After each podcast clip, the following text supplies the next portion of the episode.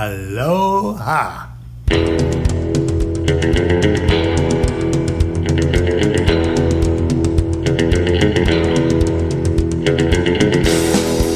I'm sure you know that because you see lots of musicals.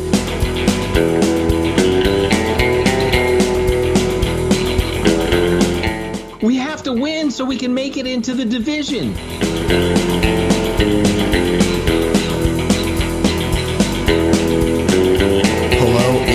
Welcome. We are back from theballerlifestyle.com. It's the Baller Lifestyle Podcast. My name is Brian Beckner. Thank you for joining the show. Episode number 369. Nice. Of the program.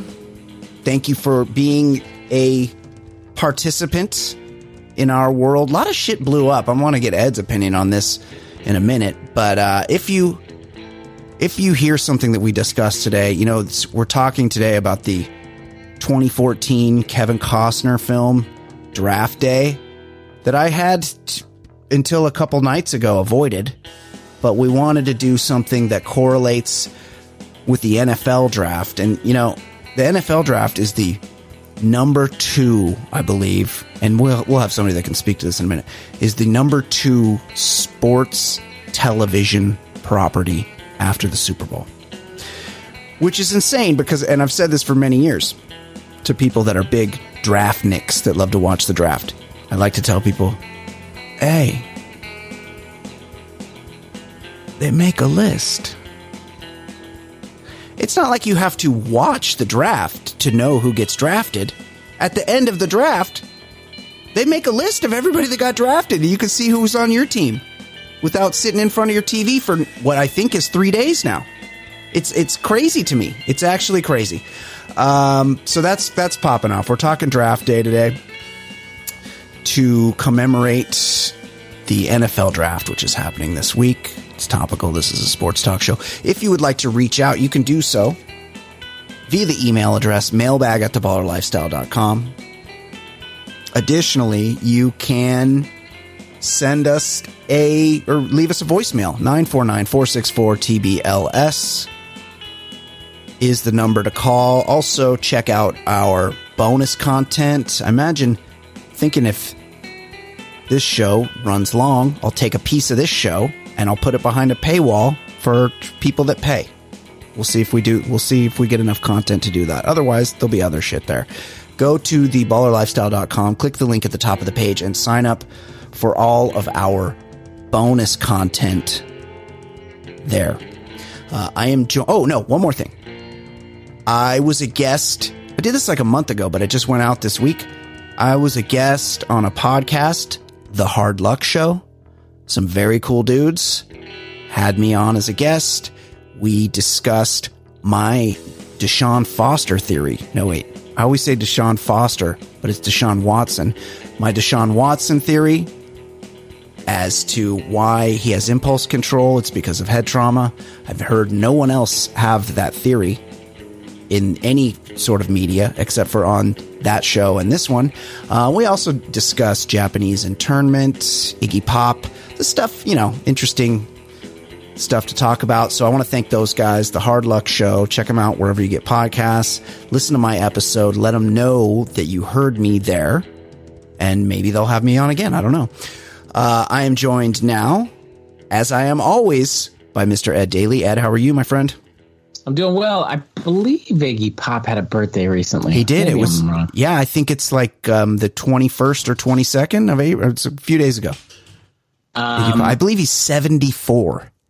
that sounds about right. Yes. He's uh, he's awesome. Yes, he's amazing. Um, I I I have watched the NFL draft over the years. yeah, Um, what what I would counter to that, I I mean I am not into the mock drafts. Like I you know I'll read a few things about whom my my team wants, but I like I don't get too right. into the the intro stuff. That's right. But I will watch it. It's just college football highlights. Right. But I usually have it on while I'm doing something else. of course. But my counter to your argument is you watch award shows, and that's my view on it. I It's d- like you know they just they just they just tell you who won after. That's true. And if there's a cool speech, I can find it on Twitter. I don't- I- and so I don't need to. Yes. Like Daniel Kaluuya talking about his parents having sex. I saw that, but I didn't have to watch the Oscars to see it. I will say this: it's been s- several years since I've seen an award show, but I don't. I don't. Anybody, you know, you can watch the draft. That's fine. Have it on. Um, There's there's not any other sports on. but the, Have the old uh, draft on. I, I, I really, you know, I watch a shitload of movies normally, like going to the movies. Right. I didn't. I mean, I didn't even know what was most of the stuff that was nominated. I did see because I have HBO. I did see Judas and the Black Messiah, so I did know that was a great performance. I've heard it's very him. good. I haven't seen it yet. Now, I, you know how they they tinker with these things. I guess technically he wasn't the leading man, but he kind of was, Right. and he won the supporting actor. They they tinker with that stuff Because he plays Fred Hampton in spoiler alert. He plays Fred Hampton, but I guess the focal point was about this the Judas. the other yeah. The guy from um, the guy whose nosebleeds in Get Out. Yeah, That he's guy. good. He's so like good. Keith Stanfield. Um, and he he was great, but but really the the focal point of the movie is Fred Hampton. Right. Kind of. Right. and he won the Academy Award. Amazing. He won it for a supporting actor. What about um the Borat daughter? I saw that she didn't win. Unbelievable. It was it was uh, a movie called Minari, the the uh, a woman from that one, which I heard was good, but I, I never saw it. I'm sure. Th- th- This I you know I really saw nothing. I saw What's- Anthony Hopkins one. I don't I don't I don't even know what movie. movies are movies are canceled. Do you know what the last movie I saw in the theater was? And it was just because we were we just like needed a movie to see, so it wasn't like I was like fired Shia up. LaBeouf? Nope. The the the most recent Terminator with Linda Hamilton. I, I saw that a couple of years ago. Yeah. I went until like a couple weeks before it all ended. I love the movies. I miss it. Yeah. I love the movies. I was a big I was a regular movie goer. And I have one a walk away, and uh, they are not AMC. And I saw that there's no longer any signs up, so there's just an abandoned Yeah, theater in my town. So. I'm hoping somebody buys it. gonna I don't know. I don't. I don't see it We're happening. gonna have to reassess. I don't know. We'll see. Um, also joining us is a good friend of ours, somebody that everyone loves when he makes an appearance on the show. We try to have him on pretty regularly. If you're a regular, Really brought up the heat last time. he actually Really he actually did. He was the star as always. We uh, he and I host a, a bachelor themed podcast right here on this same feed, the Bachelor Lifestyle. Of course, I'm talking about Mr. Jason Stewart. Jason, how are you? Hello, everybody. Oh, long pause. I uh, I loved um, I love the Oscars in general. I mean, I I very much love the hoopla, and I get fired up for it, and I, I watch every movie leading up to it. And uh, Brian knows all this, um, but I, I thought that I thought that Sunday night's broadcast was just dreadful. It had to be. just dreadful. It had to. Jason, was did did you stripped do a lot of the like these pay per view? Did you see a lot of these movies? He, he sees all Yeah. the movies. He's Yeah, I all. see all of them. Yeah. If you're nominated, I see it. Um, the one thing I did, the one I didn't see that I do want to see now, because of the background story. I don't know if you guys read it in the Times, or whatever, but um, the the movie that won the best foreign film, Another Round. Oh, I heard that's very read this. good. Yes. It's on Yeah. Prime or Hulu. I, I saw it's available. Oh, I'll watch it this weekend. I want to see it because uh, I mean the the acceptance speech is just heartbreaking. I didn't know there was a backstory to it. There's a personal story to the the way the movie was made, and then it was kind of a biological movie, anyways, about a guy who's a drunk. Um, But I guess it's, it's a great one. Yeah. You mean biographical? No, biological, like that when when alcohol goes into your system Oh. and it makes you feel a certain way, it's Right. biological. Got you. Got you. Would Also you- biographical. Yeah. Yeah, yeah. Um, okay, well, I'll, I'll definitely have to check that out, Jason. Always good to, always good to have. they- Yeah, I saw, uh, and maybe this is what you were talking about, Jason. I saw they're going to make an American version, but take out Mads Mikkelsen, who's a good actor. Oh, Mads Who can- Mikkelsen. Mad, Mads In- in Mikkelsen's English, he's a good fantastic. actor. He's oh, he's fantastic. We use the actual guy. They're saying they're not going to use him. That's insane. I don't get. I- you- like, Why mean, don't- he's like a good English actor, and you know it, it- he can do other languages. But like, if you give him an English script, he- he's going to be great. I just Yeah, I, he's don't, a I don't Dane. understand that one. I remember I kind of felt the same way when they um when they ended up doing the uh, the movie for the um, with the dragon tattoo, the uh, European Yeah, version was was so good, Yeah. and the actress was so awesome over there. It's it's like it's almost like I guess you're telling the American audience you're not smart enough to to read subtitles or get like foreign nuance or Well, something. Why, a- why would you redo a movie like this? It just won the Oscar. Why would why big- would redo it? It because it's I'm okay who- with with doing an English version, Yeah. but but it's you you have a guy that I mean he was a Bond villain. He's Oh, yeah. he's, he's he can He's do in English Star Wars. parts. That's Yeah. the weird thing. Yeah, I think it's it has to do with who can open the movie. They need to ha- be able to put a name on it that will get people to show up. I, apparently, the movie that the father that Anthony Hopkins won for, that's a play. And Ed, you, I'm sure you know that because you see lots of musicals. He, uh, it was the play was featured Frank Langella in that role, and I guess he was f- just magical on stage. But when they made the movie, even though Frank Langella, who happens to be in the movie we're about to discuss wearing sunglasses the whole time for some reason, he, he didn't get, you know, he, nobody's going to go see a starring Frank Langella movie. You got to put in, and Anthony Hopkins, I mean, obviously he's a great actor. Like you're not, you're not, you're not losing anything by having Anthony Hopkins, but it's, you know, that's how things go. I would rather see Mads by the Mikkelsen. way-. That was the big like want want of the entire production. I'm sure you heard right. Soderbergh um, like tried to like reinvent the wheel, and he instead of uh, instead of ending the show on best best picture like they've done for the last 80 years, Oh. he he ended the show on best actor. And I think that the sentiment was that they were going to have Chad Chadwick Boseman win, and it was kind of going to be like Sure. a, a, send off fade to black. maybe even? Also, also, Also in the movie, movie. we're about to discuss, uh, we're supposed to believe Yeah. he's a linebacker. Go on. crazy. And and then uh, Anthony Hopkins wins. I think that was Mm-hmm. A surprise. He was the guy that wasn't he wasn't there. So obviously the deceased guy wasn't there, but he was the only one in the crew in the in the um cat in the candidacy whatever you call Yes. it Nominees? um, that was that was nominees that was not there. And I, I guess heard he the was already backstory- asleep. He was they wouldn't allow.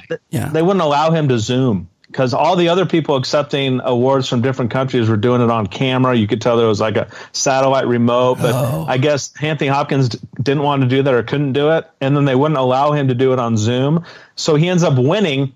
And then River Phoenix or uh, Joaquin Phoenix was like, "Yep, uh, the Academy accepts awards on his behalf." Later, and it, it was over. Oh, interesting. I didn't know they had like a, they had the thing at the like Kodak Theater and everything with people there. Socially Oh distanced, masked, If vaccinated. the story is um, they wanted it in different places and it ended up being such a stupid idea the original like theater that they usually do it in they put a, they, they put some people in there but they put the main um, nominees and everyone that matters at the main stage at Union Station. They they shut down the train station in the middle up. of Los Angeles. No, they have that And they- great. They, did they, the Oscars. they have that great brewery in there in Union Station. That's where I would have been. and yeah, and, and they did it there without really much of an explanation. I don't know if it's because it's like open open air, Insane. and Yes. it was I don't I don't know what it was, but So- the whole thing sucked. So Jason, you saw it. Was was the woman in Minari? Was she incredible as the supporting actress? Yeah, yeah, she's, Like, she's, she's Better pretty than the Borat woman? Um, I thought Borat Woman was pretty good. Um, but I was she nominated for an Oscar first and Yeah. foremost. I'm trying to think. I know she was nominated believe she for was. every award Yeah. leading up to the Oscars. But if she was, yeah, she was nowhere to be and see her. Um, She said she was. I saw her in an interview last week, and she said she'd be there.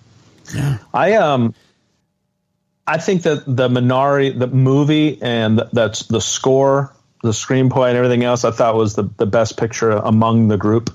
Um, I, I think what's her face in Nomad Land, like anything she's in, She's, yeah, she's, amazing. She's amazing. She's amazing, but I uh, that's on Hulu, I think. I got super. I got super I bored. Watched, I watched like I, I watched about 15, 20 minutes, and I was like, I get it. Me She's too. real good in this, but Yeah. I don't care. I love I love her too, but it was so fucking boring.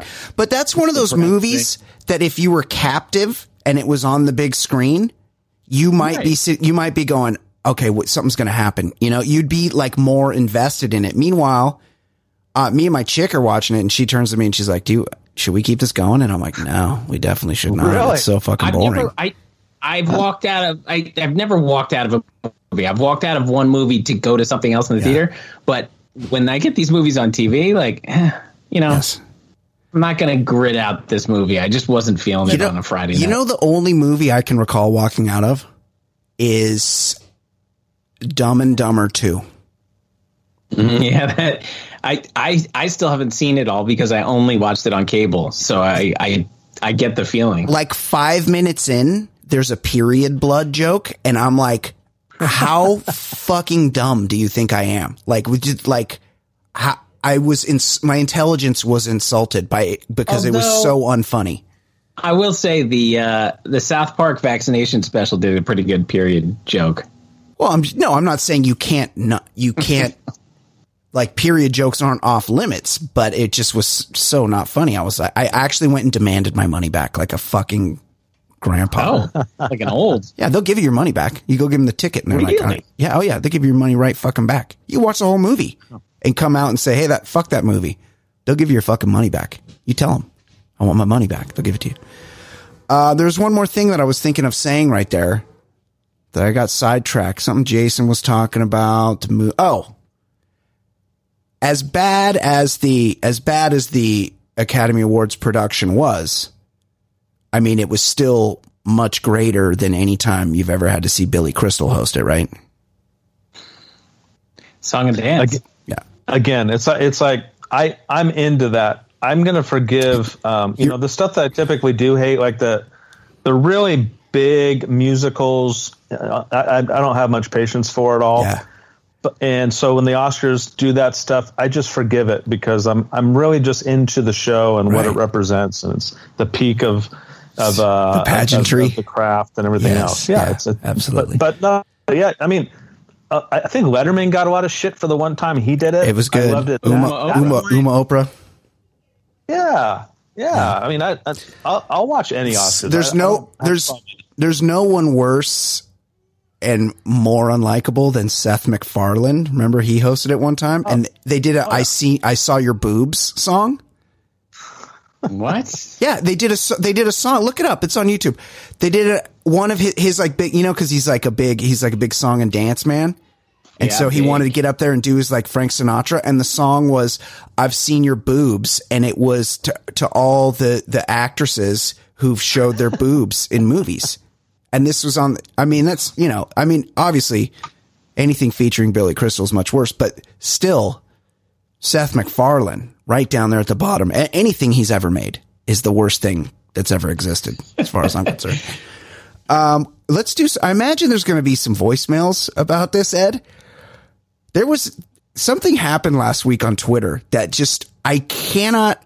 I'll tell you. I'll tell you from my perspective what happened, and I don't. We don't need to make a big deal of it, but it's just so weird. I'm getting ready to walk out of my house to go on a hike. And Ed texts me and he's like, Hey, who's this fucking asshole on Twitter? He's like, I don't, I think I need to respond to this guy. And I'm like, I don't know. Hold on. So I looked at the tweets and some, some guy, some guy, some guy that I've been friendly with over the years on Twitter. It's always been a nice guy to me. I've never had an issue with him. He tweeted at me something like, you guys are so woke. To You both go- of us. yeah. To, Oh, yeah. To both of us.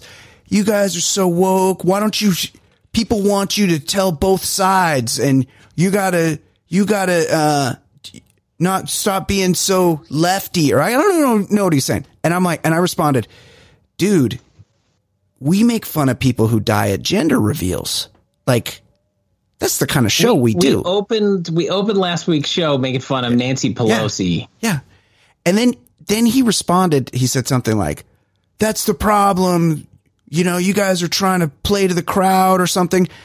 And I was like, and I just responded, Get fucked. Period. And then I put I my I was trying to engage. I know. I was trying to like really like. All right, so what what what exactly are you getting at?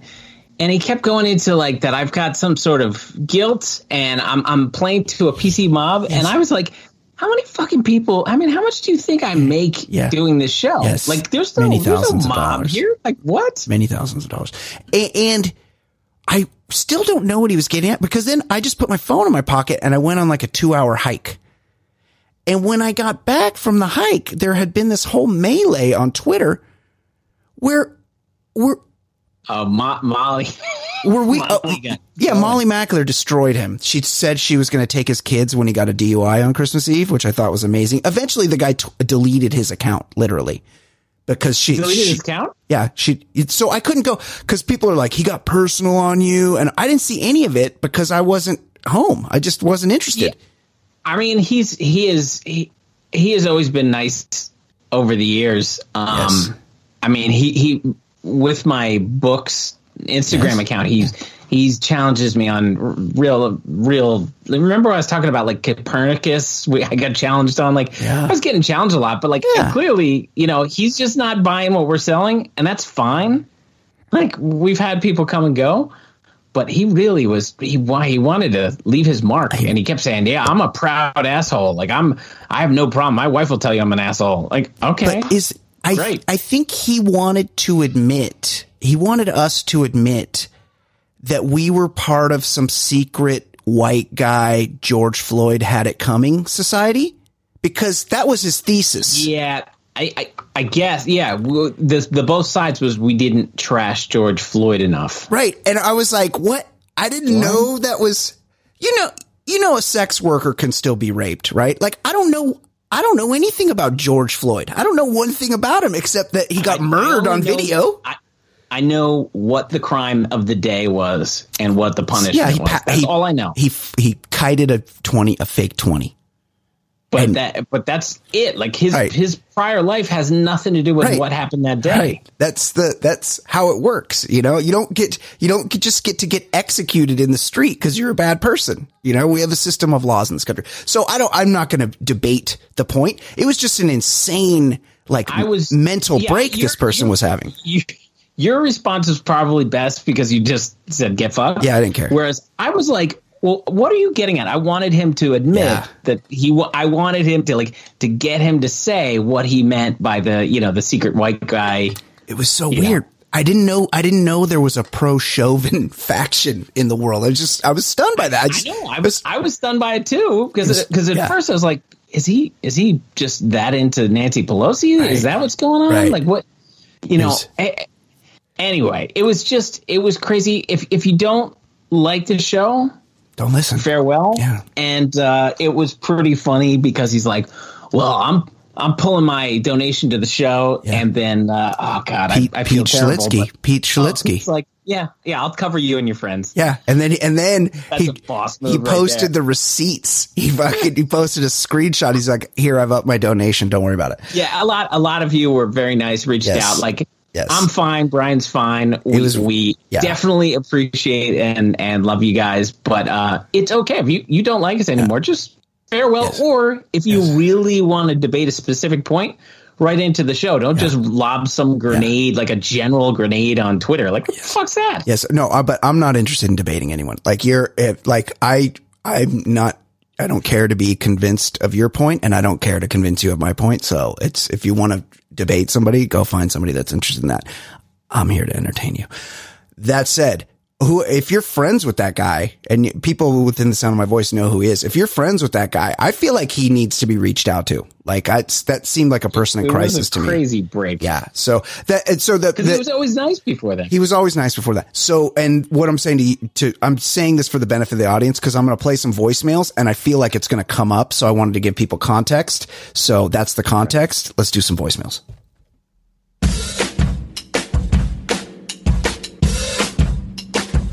He's so easy to hate. Your time he likes to waste.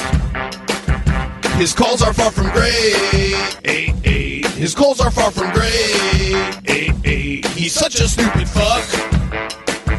He seems down on his luck. His voicemails really suck. His voicemails really suck. No one's enjoying him. He's so annoying. Plus, so fucking boring and worthless. But he's got nothing nothing else to do. And he's even worse than ish, ish, ish, ish, ish. His faults are useless shit, shit, shit, shit, shit. He's fat and got big tit, tit, tit, tit, tits. Okay, let's do some voicemails here. We go. Hey, Brian, Ed. Uh, just finished listening to the Peace Summit that you guys brokered with uh, my DDS. Forgot to mention that one of my one of my resolutions here is not to keep interrupting these, but Ed and I brokered a peace between two of our listeners last week. Dolomite D. Also, Drew, we did such a feel good show and it led to this nonsense. It was honestly, Ed, like I was so proud of what we did after that show. Like I just it felt good. good in the world, and Yeah. and we got a check in from Kyle. Yeah, Kyle and Scotty was there. It was just like a fucking happy Beautiful. I couldn't imagine anybody being mad at that. But I would I would encourage you if you have not already, go back and listen to episode 368 where we brokered a peace summit between two bitter rivals, feuding former Xbox Live golf partners, Telly Two Putt and Dolomite D. We, they've they've come back together. They are a renewed duo, and we're really happy about that. And we're happy that we could help them bridge the gap. Let's see what LSU has to say. Telly and Dola. And uh, kudos to you gentlemen for doing that. I am in the process of drafting a nomination for the Nobel Peace Prize for the work you gentlemen just did. Yeah. Um, that being said, I think you guys uh, should be moving on to bigger and better things and using your diplomacy skills in the Middle East. Because if you could broker peace between these two gentlemen, I, I think you could definitely bring peace to the Middle East. So keep up the good work, guys, and thanks for bringing my friends back together. I thank you for that, LSU. I was I was talking to my chick about it, and she was like, you know, she's like, I thought it was so special when you said, when you asked, uh, the both of them who was the better Xbox Live player. Until that point, until that point, they had been so standoffish, and I said, "Hey, which one of you is the better Xbox Live player?" And Dolomite said, "Oh, by far, Telly. Telly's much better than me." And Yeah, it was yeah. a real breakthrough. My uh, asking of the International Monetary Fund really Yes. didn't get the reaction I was hoping Well, for. I'll, I will hold on. I mean, Dolomite D probably Great answer. he probably had the best understand. Like it was almost like he knew the question was coming. I 'Cause mean, I was wouldn't have had an saying- I was answer. to Brian going into it, I was like, I'm gonna fuck with him and throw in a couple real haymakers just to see how they handle it. And and without missing a beat, Dolomite just delivers an A plus answer. Yeah, he, he had it. He had it ready to. He had it holstered. I was stunned. Uh, yeah, I, I can't recommend it enough, guys. Go back and listen to episode 368. It's really good. Uh, okay, another voicemail. Ballers. Uh, this is Ben 906 calling in. It's oh, it's, I almost want to come having to like listening to LSU Back to back. back to back with Ben 906. I mean, these guys have such Jason Stewart. You have you are a veteran radio guy. How do you feel about these guys' voices? Like these guys have broadcast quality voices. They do, um, and I think you know with a little coaching, Yeah. because you know a lot of radio is um, I don't know projecting, Right. You know, and enu- enunciating. Yes. Don't Um, pop your so, yeah, piece. they have the they have the voice, and with a little coaching, they could probably do some voice work. I believe they call that microphone technique, which I don't have. Uh, okay, let's see what Ben has to say. His beautiful voice.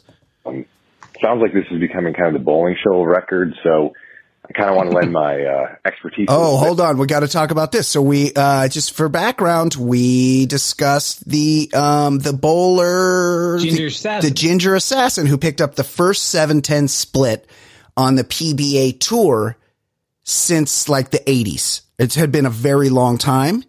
We discussed it last week. We went through, through some of the players and then we pitched a reality show, much like Yeah. the biggest reality show in the world right now, which is on Netflix, F1 Drive to Survive. We pitched a similar reality show for the PBA Professional Bowlers Association. Yeah. That's another thing Bowling we did last week. Bowling Boys. Yeah, Bowling We did Boys. Work last week. We did absolutely. Okay, this Ben has some. Ben's from the the Upper Peninsula, so he's got they they bowl a lot in the Midwest. So That yeah, set a few things straight for you guys. Um, I'm not a pro by any means, but I did pick Uh, up a Greek church one time. Um, you know, it's kind of statistically the most challenging spare. To, whoa, whoa, Jason. When you Stu- say I'm not a pro by any means, but right, that means this guy it can can re- he's the best guy in in the uh what do you call it the lanes The- yes, yeah, yeah, the alley. What's the alley. I mean, he's he knows the lingo. He just said he picked up a Greek church. That's a that's a phrase I've never heard in my life. I kind of like it. I like it too. to pick up harder than a 710. So I have a little bit of a, a track record with it, but um, in terms We of the, it's the harder female than a talent, on, Yeah, there's there's a more difficult. I'm looking it up Yeah, now. Google it for us, please.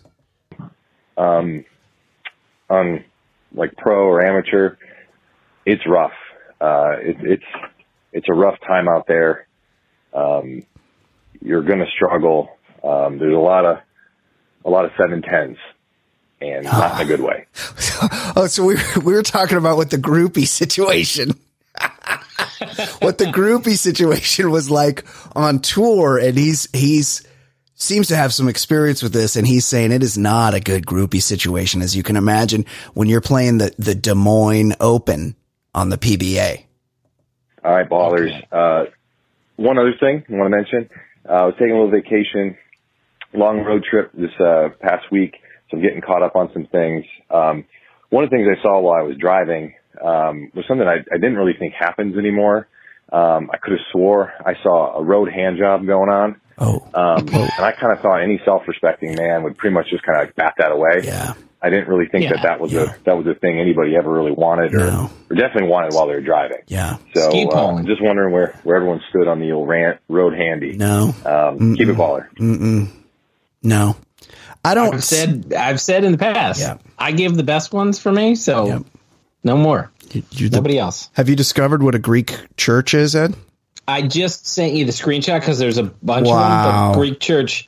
I, I mean, I feel like I've been left with a Greek church many times because I'm a crappy bowler. Yeah, a four, then- a four, six, seven, nine, ten, point three spare rate. If you have that leave, it's the hardest shot in bowling.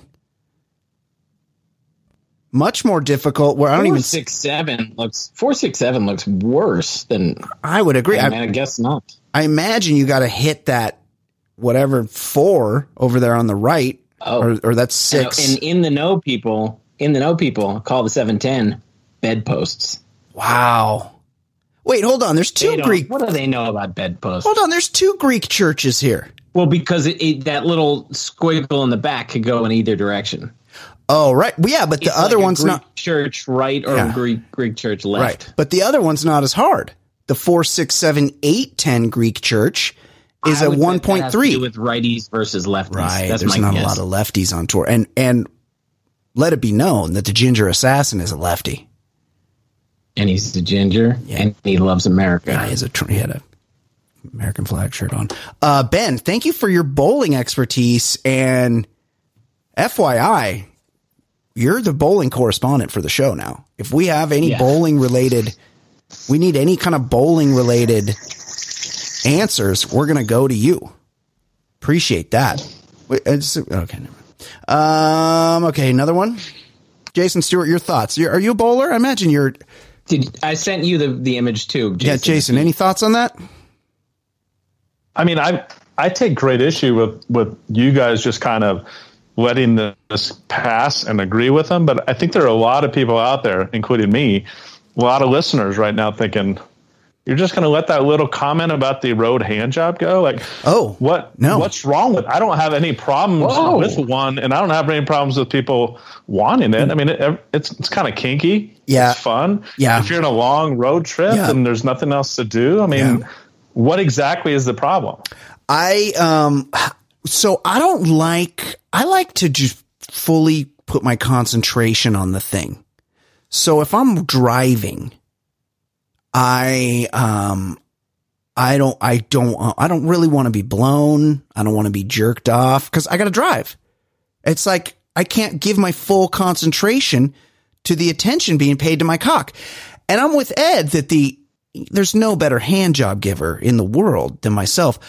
But I will say this: recently, somebody somebody very close to me took that as a challenge, Oh, and did we did a little did a little role play thing, and uh, it was it was very enjoyable. I mean, just, that's all I'll say.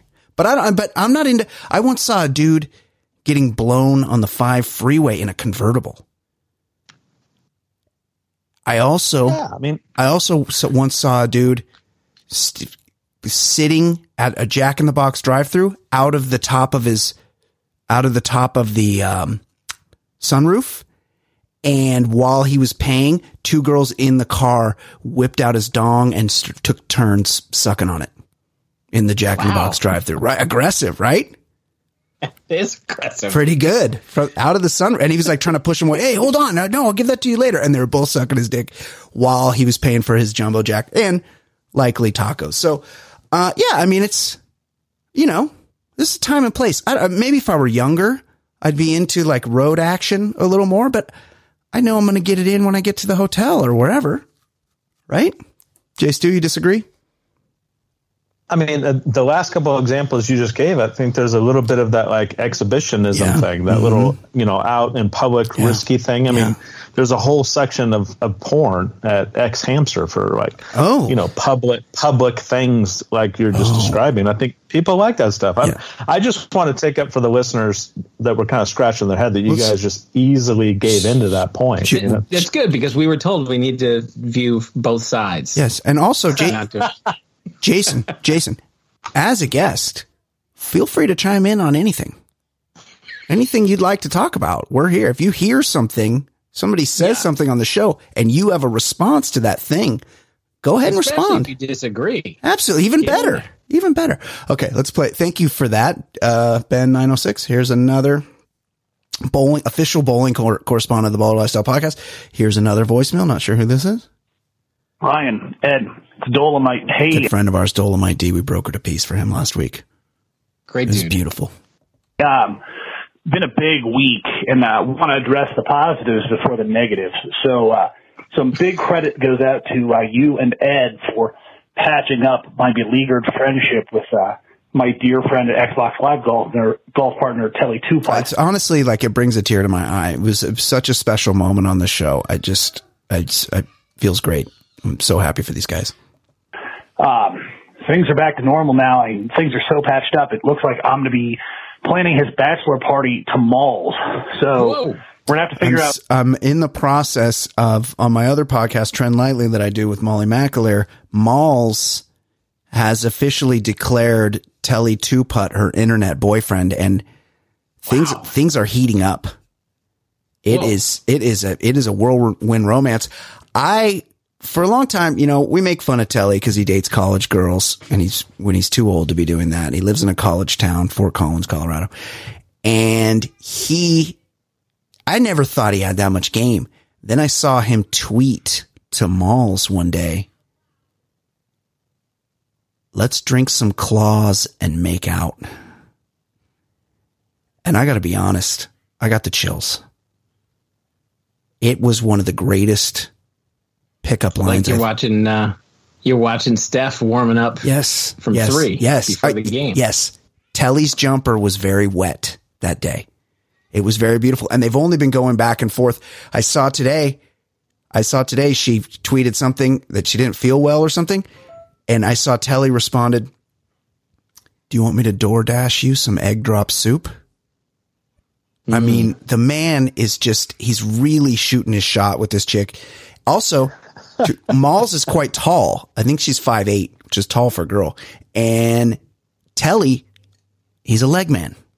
He's a, he's a long Is that really a thing? No, of course not. There's no such thing as a leg man. Jason Stewart, you're a breast man. Everybody knows that. Ha- Has anybody ever, have you ever heard of a leg man in your life, in real life? That's just a thing that's made up in the movies, right? Yeah. Like quicksand. Yeah. and and over the over the years too, I have become more and more a, a butt guy, butt man. Oh, yeah. So Yeah. um, Oh, I love agreed. an ass. Yeah, my, I love an ass. My dad always claimed to be a, a leg man, um, and I never I never Did he related. call him Gams? Gams, yeah. Um, maybe but I think it might be that ge- that generation. I think the baby It is. boomers were leg men. It is because I, I picture Frank Sinatra, who we've declared on this show sucks. Frank Sinatra, I imagine he was a leg man because that's they were in they were into gams back then. Him and him and Hey, Peter You're, Lawford. you're, you're talking to a Hoboken guy. You can't do that. No, that. he's fr- I know he's he's he's from where you live. I get it. I get it. But it's just hey, no offense, his music sucks. That's all I'm saying. It's It- anybody it's could do what he did. I, I think he's got some good Christmas. Yeah, songs. he sucks. He's horrible. He did. He, did he write any of those songs? The answer is no. no. Well, yeah. I mean, I don't know if he if he was a leg man, but everyone knows by reputation he was a third leg man. Yeah, that's right. He had to wear special. He had to wear special underwear, because which is weird because he was five four, which is like he's so little. It's weird for a little guy to just be dicked up like that. But by all accounts, yeah, There was a great line from uh, I remember Don Rickles one time on uh, Letterman or something. Yeah. And he said, uh, "I saw Frank save somebody's life, so you know you guys should go easy on him." And he goes, "Yeah, there was a guy heckling during his performance, and he had his goons beating him in the back, and then he uh, Frank finally stepped in and said he's had enough. Right. So I, think he saved. the I, there's some day. there's some stories about Tommy Lasorda having Frank and his goons throw reporters in the trunk of the car and rough him up a little bit. So it doesn't. sur- I mean, he was mobbed up. He was mobbed up, and he said, and he went like this. Uh, look at me, I'm just talking the words. Okay, okay, All all right, I that's enough. Move do, along. I just Move talk along. the words. Anybody could do it. Somebody else wrote this shit. Uh, okay, let's see what let's see what uh, Dole has to say. Figure out some way to get Paul out here so that at Telly's bachelor party, Of course. Telly could shoot balls at Paul's butt. Okay. Wow. Anyway, um, moving on to the shitty part of the week. Uh, I think it was Thursday after you guys had released the uh, episode. Uh, old Mr. Meaner, Chris, Oh. decided to go in on you guys. I wasn't. I wasn't going to name names here, but it's not. Wasn't up to me. I was, uh, I was the first Oh no! What happened? Oh, I accidentally paused it. Wanted to jump in on him and ask him, "What the hell are you doing here, man?" And uh, he responded with something to the effect of, "George Floyd is a waste of oxygen." Yeah. and I was just fucking flabbergasted. And I, I would say, Chris, you are a fucking waste of oxygen. Wow. No. Go fuck yourself. Yes. And people who believe the same things that Chris believes, you can go fuck yourselves too. I agree. All right. I saw those of you who were posting messages trying to back Meaner up that night. It's weird you deleted them all, huh? A couple of you guys. You guys can fuck off too. Um, couldn't be happier with Malls and Ed and Brian doing the right thing here. Anyway, uh, fuck Guy Fieri and fuck Mr. Meaner. Wow. Wow. Dola. We did learn. We did learn that Telly's Xbox Live golf character is Pitbull, which I mean couldn't be anything more beautiful than that. But we got to assume that Deli, Deli, Dola plays as Guy Fieri, right? His hero. Has to. He's got to. It's the only way. Uh, yeah, I don't, I w- I wouldn't go so far as that. I didn't, like I said, I didn't see a lot of these tweets, but I would say that I f- I felt like that guy was in crisis. And if anybody knows him, they should probably reach out to him. And I'll just leave it at that. Thank you for that, Dola. One more. Fellas, Telly Two Putts here. Oh, speak of the devil. Listen to This this, guy. One vaccine down, Nice. just leaving the doctor. Yep.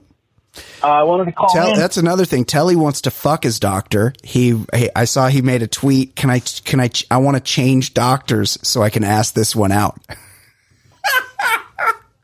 and I was pretty impressed with that. Uh, but now he's with Malls. Everybody knows that. because uh, Kyle Scotty said he wanted to drink some Jaegers and Claws with me, and I would definitely be down for that 100%.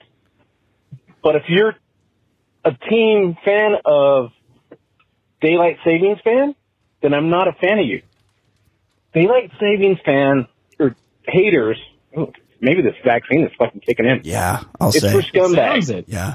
It's for scumbags that don't like golf. Oh, golf. What the fuck am I going to do with an extra hour of sunlight in the dead of winter? Of course. Of now course. you give me that extra hour of sunlight in the summer. Of course. I'm going to go drink some claws at the golf course. Right. So, so he's, he, he, like everyone, is anti daylight savings, right? No, I think he's saying he's pro because he likes having the extra hour in the summer. Is there, do we save daylight in the summer? Is that how it works? We could just set the clock whatever we want. We could say no more movement from here. Yeah. Just have it. It's, it naturally stays lighter later in the summer, with or without the daylight savings. Right? That's the the sun is closer to Yes. the Earth in the summer, Of course. Of course. so the days are longer in the summer. Because uh, around me, Yeah. in the winter, Yeah. like you know, around Christmas, it's like four forty-five, five o'clock. It's dark, and then in the summer at like eight, it's it's it's getting dark. That's not a one-hour difference. Like there's a natural longer day to it. Yeah, of course. That's how it works. And Telly, I mean, you live in flyover country where the fucking course freezes up in the winter. But I imagine in the spring and the fall, that extra hour of not having to set the clock back, you get a little more time to play a little later in the day. Feel like it balances out.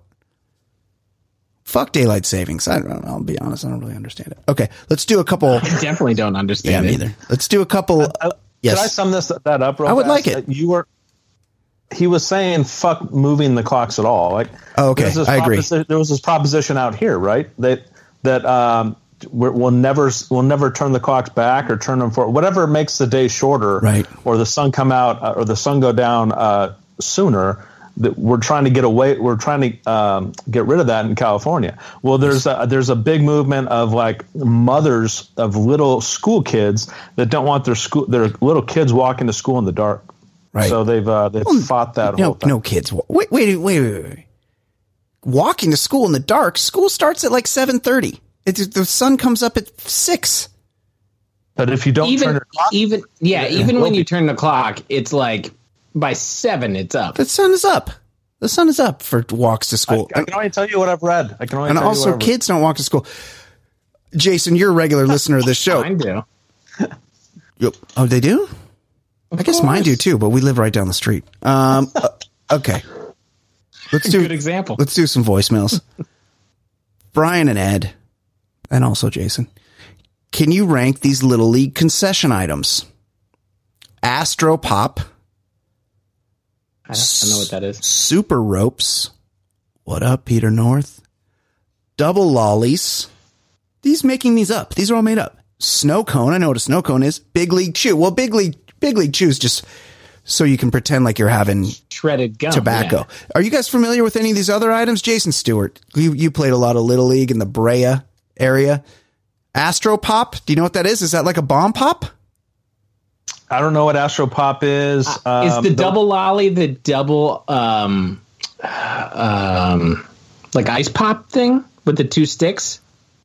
Oh, I, no, I don't know. Cause I no Astro Pop. Oh, Astro Pop is one of those pointy, um, lollipops. It's like a rocket shape. It looks like a butt plug. It's like a, what, what no, up? thank you. What up, Paul in Tucson?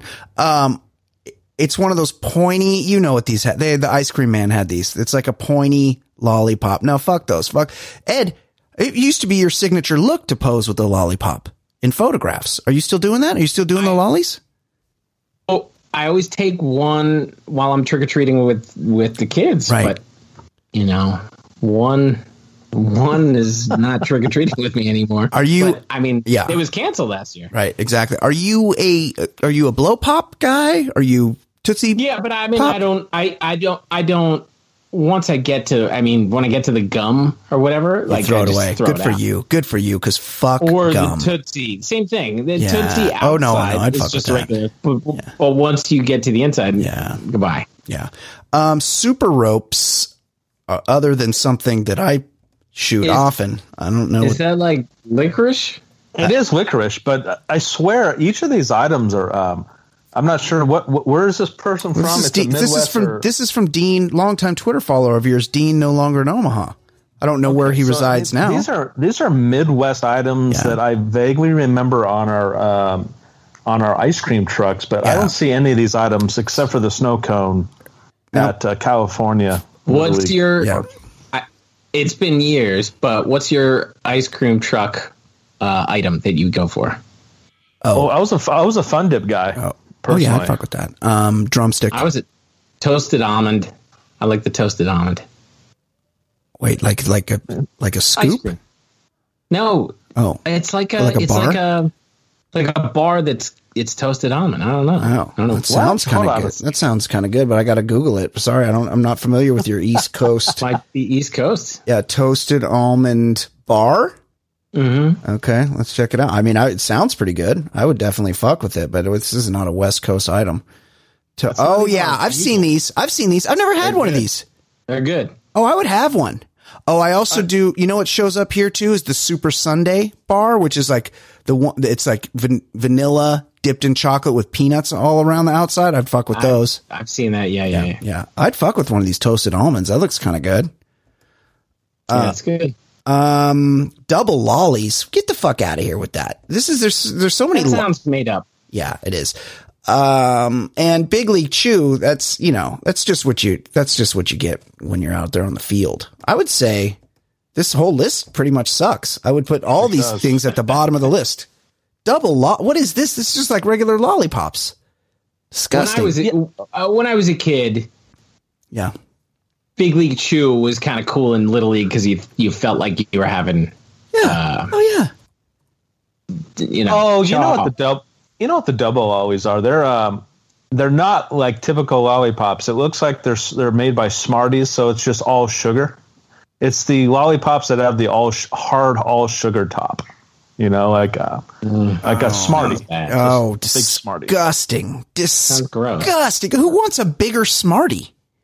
yeah. S- Pass. Smartie's the fucking worst candy on Halloween. Oh, that that always went on the roof on Yeah, Halloween. fuck. Yeah, it's like the last thing left in the bag at best. Raisins, Yeah. raisins and Smarties went on the roof. Yeah. Oh, Jason's beefs.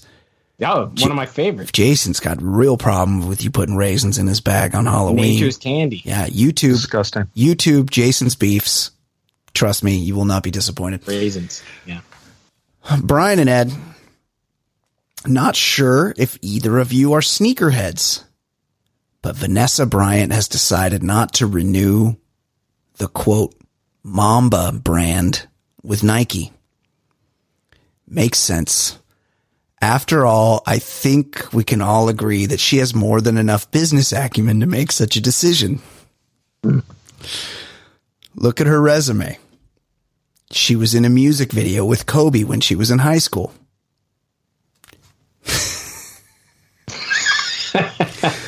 She let him dip it.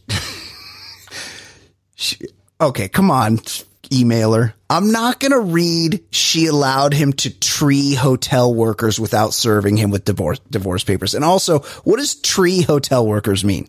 It doesn't sound good. I don't know what that means. Jason Stewart. Well- Jason Stewart, are you familiar with the, the treeing of people? Do you get that reference? No, I mean, so obviously something to do with trunk and Yes, it's disgusting. leaves? I don't know. I'm just, this is very, it's not my style of humor. She would show up at various Lakers events with her cleavage out and make it about her. She, I take the, I take that back. She was lucky enough not to like foggy chopper rides. I think this more than qualifies her to hit the negotiating table with a multi-billion dollar company like Nike. I'm sure everything will work out perfectly. Best. That's from our friend Pete and Pocatello. I should, I forgot, Ed, that he put your name in quotes, but I didn't, I missed that part or else we would have recognized him. Okay. One more, one more email. Ballers. I'm hoping we can get your help in kickstarting a nationwide campaign for a very important topic. We already have some bullshit national days, such as National Caesar Salad Day. Is that true? There's a there's a national everything There day. is. Right. National Tape Measure Day. No, that's impossible. National I Love Horses Day. Oh, fuck horses. I'm out on horses. I'm proposing. Horses, horses suck. Oh, fuck horses. I'm proposing we hit the streets to make July 10th a national day for Anthony Neuer, aka the Ginger Assassin. In honor of Mr. Neuer's 710 split accomplishment, I think July 10th, 710 should be officially called National Ginger Assassin Day That's amazing. thousands, okay, dozens of wannabe ginger bowlers would fill their oil, their local oil slicked alleys to attempt the assassin's feat of the split. Their center parted amber colored manes and bowling ball bags would be a bat signal to all the alley cats at the lanes that they're ready to get down. July 10th is also National Kitten Day, which is ironic because anyone taking part in Ginger Assassin Day is guaranteed to spend the night pussy free. I mean, assuming bowling plus ginger doesn't exactly generate a slick alley among the ladies, Lewis Hamilton wouldn't be capable of participating. What do you say? We can count on your leadership to get this going?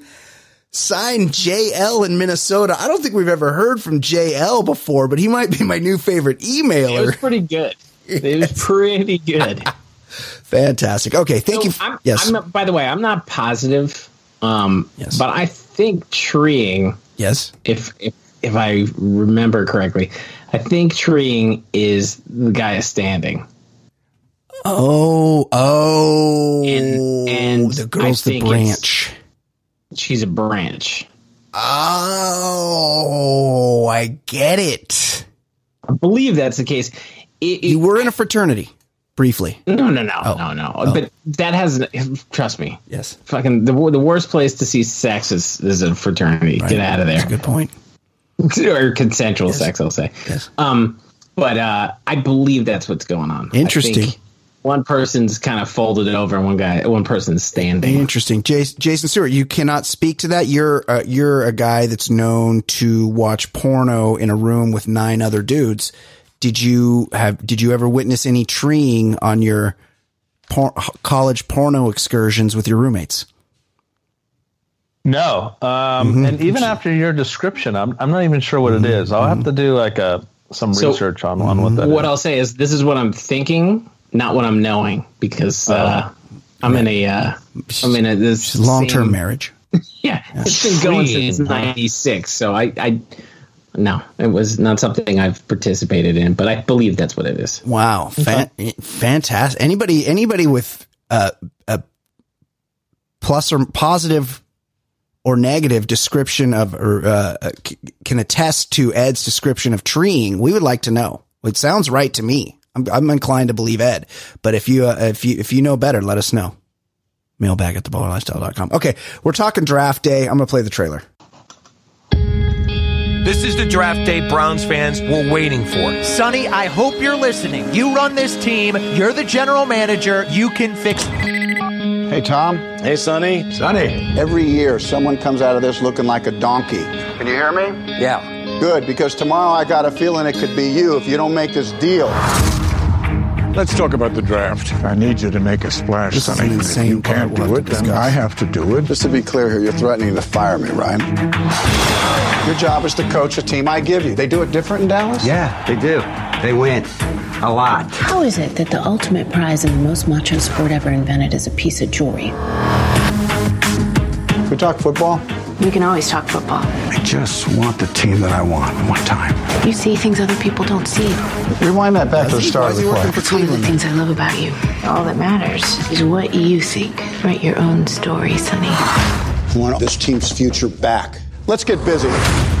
Draft day. Uh, History pumped up. in the uh. making. 224 young men are about to become players. Okay, you guys get it. It's a movie about the NFL draft. It's obviously sanctioned by the NFL, which we need to discuss because I feel like it was written by the NFL. yeah, it's Yes, yeah, yes. it's Ivan Reitman who also directed Ghostbusters of all things. Like what Stripes. Yeah, Stripes from the fucking penthouse to the outhouse. Ivan Reitman really doing this one Even for the money. Even if you're going like, yeah, he started to fade, but like Dave was a quality movie that he made. Right. With Kevin Kline. Yeah, like he was still capable of that. I mean, that still was in the '90s, so I guess Right. he was. It's been a while. I remember I remember saying at the time that I saw it on this podcast that it was just like a big NFL infomercial. Like the NFL came Yes. up with a reason to promote their draft because I think it was released, you know, in April, whatever, around this time, just to um, to promote their own product. I mean, there, it's everything in it. Everything. It seems like everything when they're walking around the offices has uh, NFL memorabilia on it. Yeah. Like the, everything. There's like if a if a jacket's on the e- on the uh, back of a seat, it's got the emblem of the team Yeah. on it. Like it's just such an NFL commercial that I thought was made for NFL dorks, like And they- inside football people, but it really is written so uh, for for non football people, and we'll kind of talk about that. Let's talk that about it. Weird and they paid they paid real money to get real people. Like I, I, I Yeah. assume. I mean, it was it was crazy how how many real people were in like minor roles. You know, getting like Kevin Dunn to be the guy who answers the phone at the draft room. Like, I'm Right. not saying Brad Pitt, but but like they were getting quality actors all over the place for bullshit roles in a bullshit movie. Yeah. you got the feeling that that the um, the budget was like um, there wasn't a limit to the budget. Like the NFL Unlimited. just said, "Hey, make a movie. Yeah. Uh, get whatever director will do it. We have these amateur writers. We just want a bunch of NFL thrown into a bunch of teams, just a bunch of stuff, and then we don't care how it comes out. Just pay pay. Like that's the only reason you get Costner, right? Yeah. And Costner's just his wig budget for this movie had to be $400,000. Like just keeping that thing lined up in place, greased, pinned down couldn't have been cheap. But is it, you know, like the NFL, they put a stop to playmakers on ESPN. They're like, Hey, if you want to carry, if you want to be able to show NFL highlights, you're going to get rid of this fictional NFL show. And they did it. Now on Where in players sexually assault and use drugs. Right. Yeah, which would never happen in real life. Now in this movie, this is an NFL sanctioned movie, but I would argue it does not look good for your league if you sh- have a movie about your draft and the team that it focuses on has done no draft research whatsoever until the until the morning of the draft.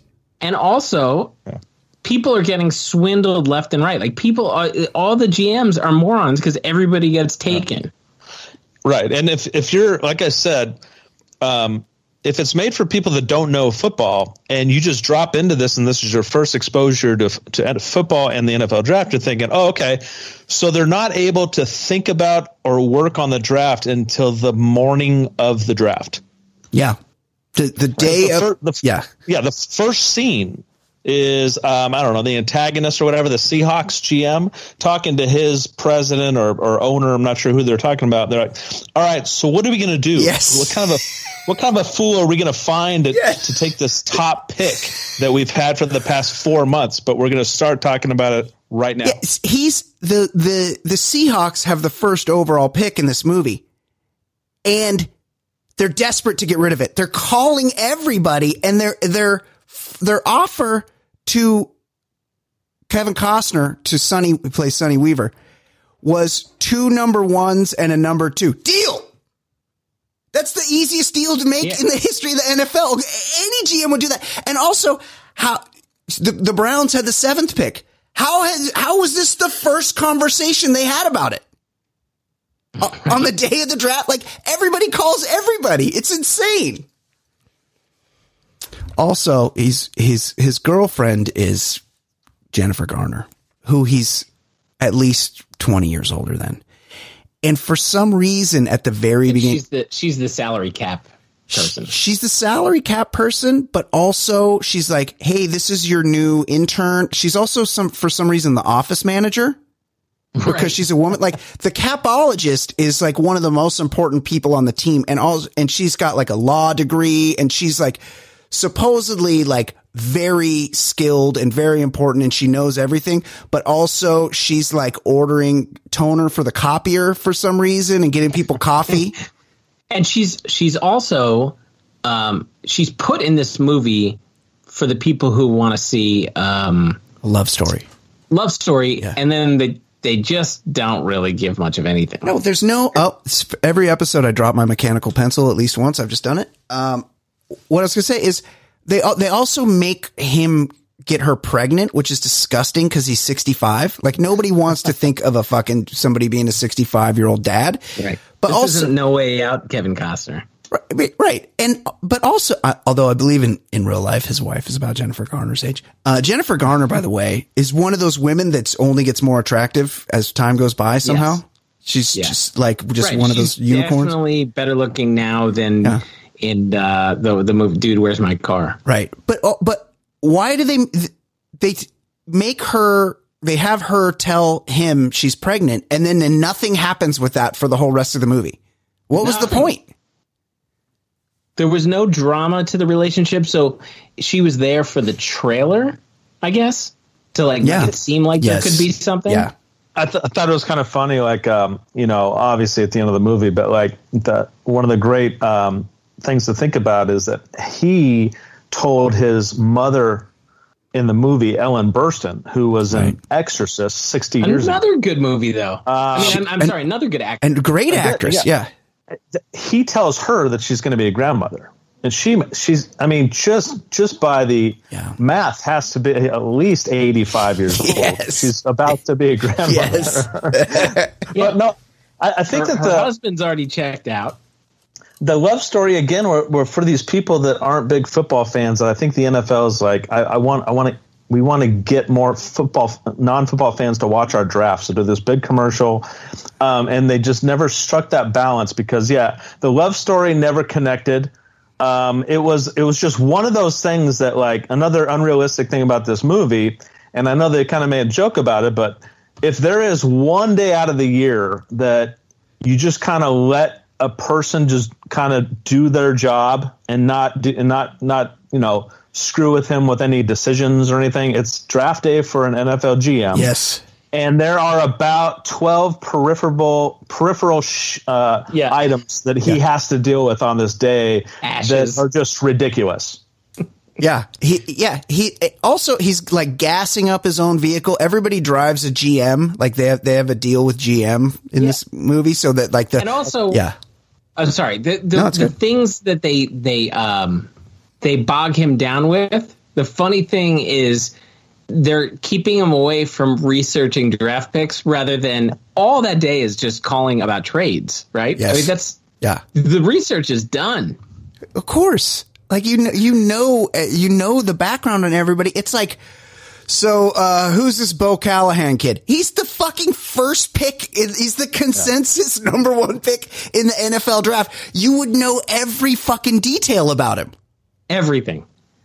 So it's all set up. We're we're supposed to believe that. Um, so before he even has this this weird dramatic conversation with Jennifer Garner, he writes something down on a post-it note and then puts it in his pocket, and that's supposed to mean something. And then it it um, we find out later on what it is, and it's kind of the whole crux of the entire movie that makes no sense at all. None. So he puts this post-it note in his pocket, uh, and thinking back when when knowing what we know now why did he have to write it down?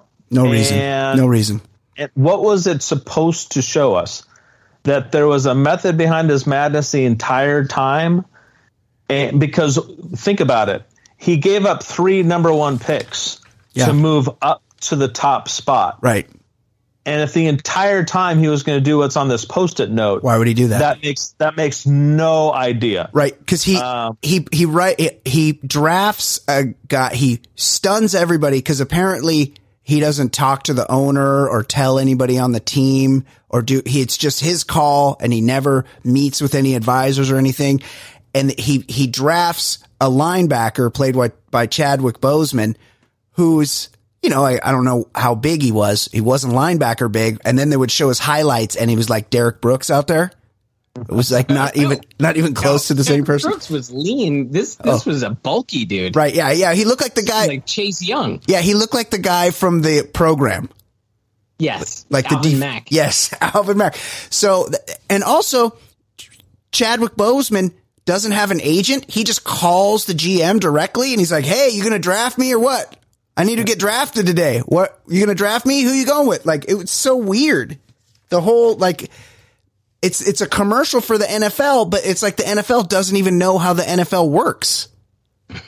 Yeah. and that that's the problem. That's I don't know who they were speaking to in this. Is it let's get some let's get a writer that doesn't know a whole about a, a, a bunch about football anyway, so that it won't be inside football and we'll get the outside football people in. I, I don't understand that who the audience was in this whole thing. I, I really think that the goal was when this came out seven 2014, yeah. Yeah. It came out on on like Christmas Eve too. This was like competing with like real movies.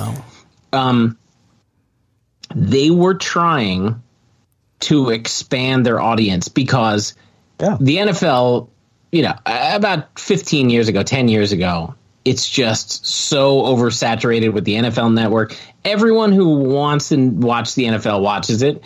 And so this was like, let me see if we can get get the you know the the rando housewife that wants Yeah. romance and like I that's my only guess because who would watch the I I, I you know you, you have to be so I don't know what the the financials of this movie but I would bet it was probably kind of expensive because they had to pay a lot of people Well, they're Jennifer Garner isn't Yes. doing this for free you know Frank Langella uh, Sam Dennis Elliott's in it. Sam El- Sam Elliott. He's the coach of Wisconsin. You know, I pointed to. I mean, what's his name wasn't a big star. Jonah Jonah Ryan Right. is my favorite member of the cast, Yeah. but he was he was cheap. But all these random people were just like were were Pepper uh, Terry Crews. There's just Yes. there's people. Names. Oh, Sean Combs. Like they they just Oh, had he's every so random bad. person. He's so- terrible. but he's all so these bad. people cost money. Yeah. So you could Oh, yeah. take a nobody and make him the agent, and nobody would give a shit. Right. And they spent so much money on salaries. So I can't imagine this movie made made money. It Like, did must well. have It did maybe broken even. The budget was 25 million. The box office is 29 and a half million, which is a pretty big bust because when you add in all the marketing and, and, everything. and think about that budget. It all took place in like indoor locations. yeah, they they shot it. They probably shot it in a couple weeks. It was all salary. Yeah. It was all But salary. it, it, it goes to my theory that like this was not this wasn't really a big like let's make a big profit. This was a let's promote our brand as best as possible with a, You're right. an hour and fifty minute commercial. Um, but um, the the the writing, I, I need to get to the part of the movie where this entire theory about just trying to get non football people um, interested it loses that person completely. But anyways, Yeah. Um, so the, the owner's taking him through the the the um, I guess one of his water parks that he, he owns this is presumably. this is and- an insane scene. and, and he says he says you know people come to watch people splash. They come to watch the big splash from this this ride, and I need you to make a big splash today. That that that's the premise of the entire movie. That that that the GM is compelled to trade for the number one pick because his owner says you need to make a big splash today as they're at a water park. on on so we're we're led to believe that Frank Langella is an amusement park magnate. Like that's how he made his money in in amusement parks. So on on the day of the draft, the most important day for the, the franchise, for the business that he owns, he drags the most important person that works for him on the most important day of his job. Right. The mo everything's the most important that it could be. He drags him to a closed water park. It looked like it was it looked like it was COVID at the water park because there's no one there.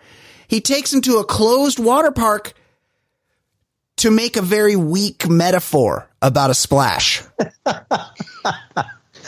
and and this is when we find out too that the owner um the owner not only likes shiny things he's he likes he loves the cowboys and um he he made sonny costner's character hire the cowboys coach who was kind of a barry switzer who took over a championship team won a super bowl and in sonny's words to the owner he was a guy who won uh, a a Super Bowl with somebody else's team, ran it to the ground, and then got fired. Yeah. Lucky for us. So he actually hired a guy that did all that to run his team. that He's- He's, currently GM, GM for. And he's one of those, he's just your average, um, hates getting the best quarterback in the draft coach. he's, oh, oh, he's, he's the best quarterback since Andrew Luck. Fuck that. I hate rookies. I don't want that fucking guy. Get me a running back. Run. Everybody knows you can get running backs anywhere in the draft. This wasn't 1989. Yes. this, this was like we we had already devalued the position. It actually has come back a little bit since then, but in these days there were no first round running backs. No, absolutely not. Then, so then he makes, he makes, he gets fleeced. And the, I was a little taken out because the guy that played the Seattle GM is one of those guys that only ever plays military people in movies. So Yeah. if you see, if you see him, you go, Oh, there's that guy that's in the military. And then, And then he, he kept a military haircut. Right. 'cause That's all yeah. got to play. Because he was probably shooting something with Clint Eastwood a couple of weeks later. so he had to have the military haircut. And, but then it's like, ah, there's that general again. Why is this general working with the, and he's basically playing the same character that he always plays. So that kind of took me out of it. So then he, again, consulting with no one, he apparently gets fleeced. It goes from two firsts and a third. And then the Seattle guy's like, I got him on the hook, gets him to give him three firsts for the, for the first overall pick. That's essentially the RG three trade. Right. And, and, and again, a, to, a, a, a trade any team would make in a fucking heartbeat for the supposedly the best quarterback since Andrew Luck. And then he makes the trade and then he go, and then he turns to Jennifer Garner and goes, is this going to screw us up with the salary cap? Can you make room for that? what? After, after the trade's been done. Yeah. and and and because because he wanted to make the big splash hire and he made he traded away the entire future Yeah. for this one pick, he then says to his staff of scouts, who by the way, you know, anyone who's been in corporate America, anyone who's had a job, um, Kevin Costner is presumably like the boss of everybody here Yes. in the room. But has, has anybody ever been more disrespected as a? Uh, not one person in this room disrespects or res- respects the guy. He they openly mock him. They openly yell at him in front of everybody. Not only the head coach, but the staffers. Like after they found out about the trade, the tall guy from uh, from Veep was Yeah, like, Jonah "That- Ryan. Sonny, that's our future." He's- like in front of everybody. Right, and he's he's real low on the totem pole. The in, the the entire franchise is irate that he's made a deal to get the best quarterback in two decades to come out of the draft. And we know he had to make a big splash because they had the sports radio voiceover guy tell us the whole history as if the people of Cleveland needed to listen to the radio to learn the history of sports in their town.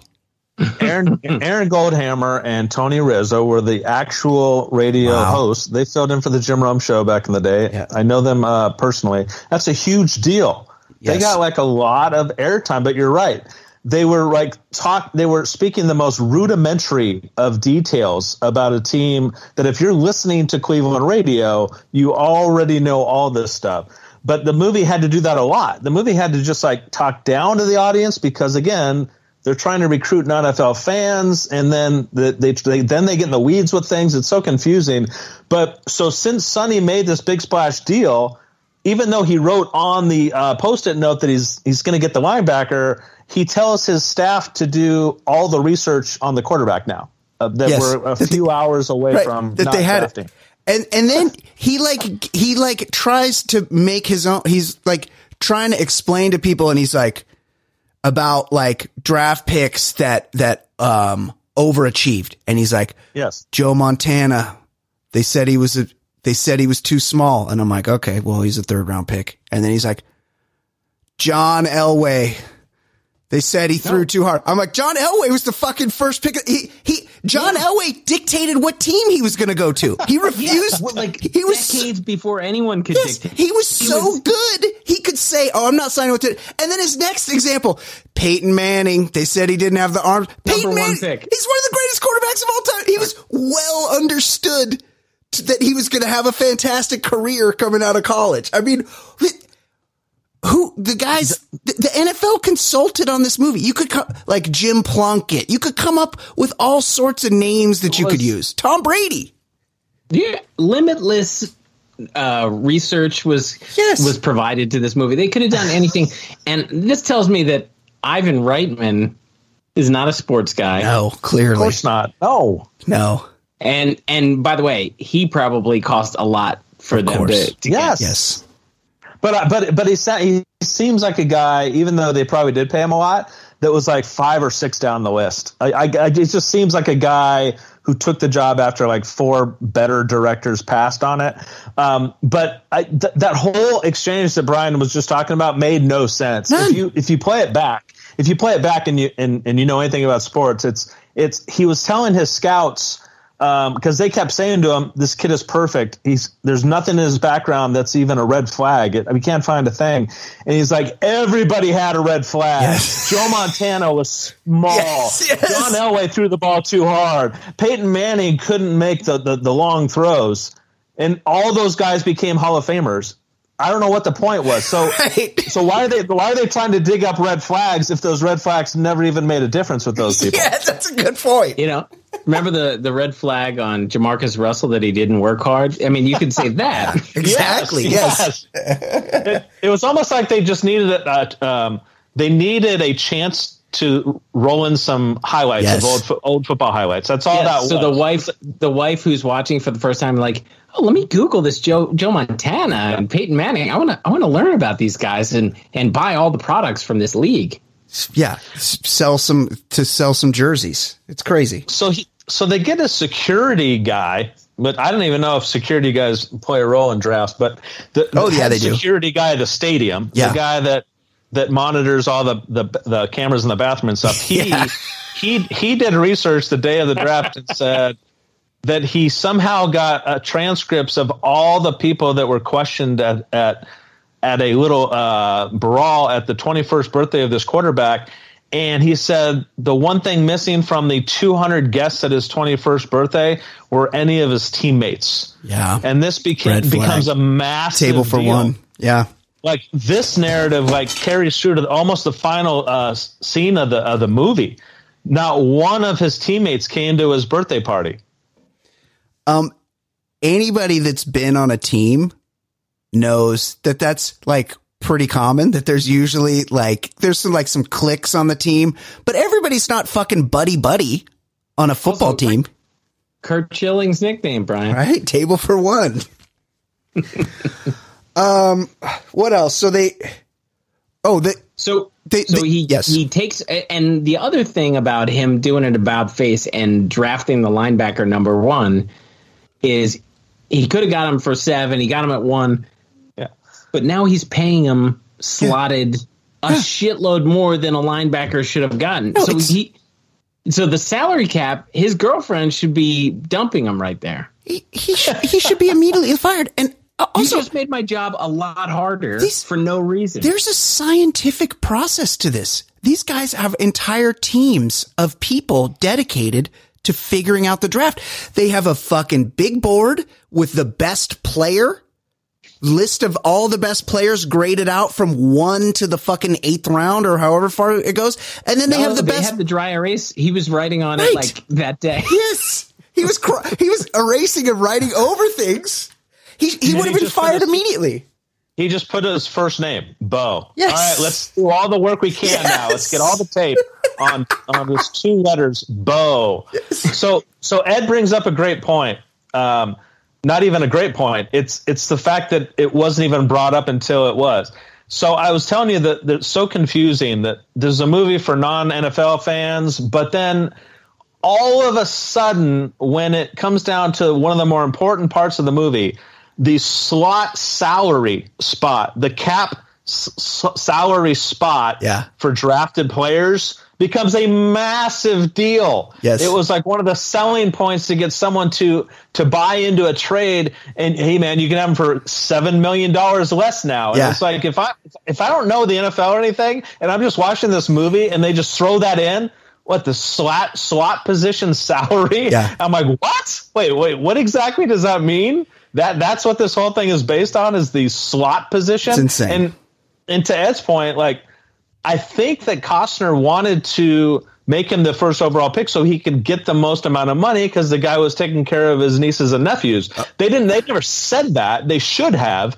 But any GM that that drafts somebody to make sure that they get a little extra money should be fired on the spot. Of course. Totally.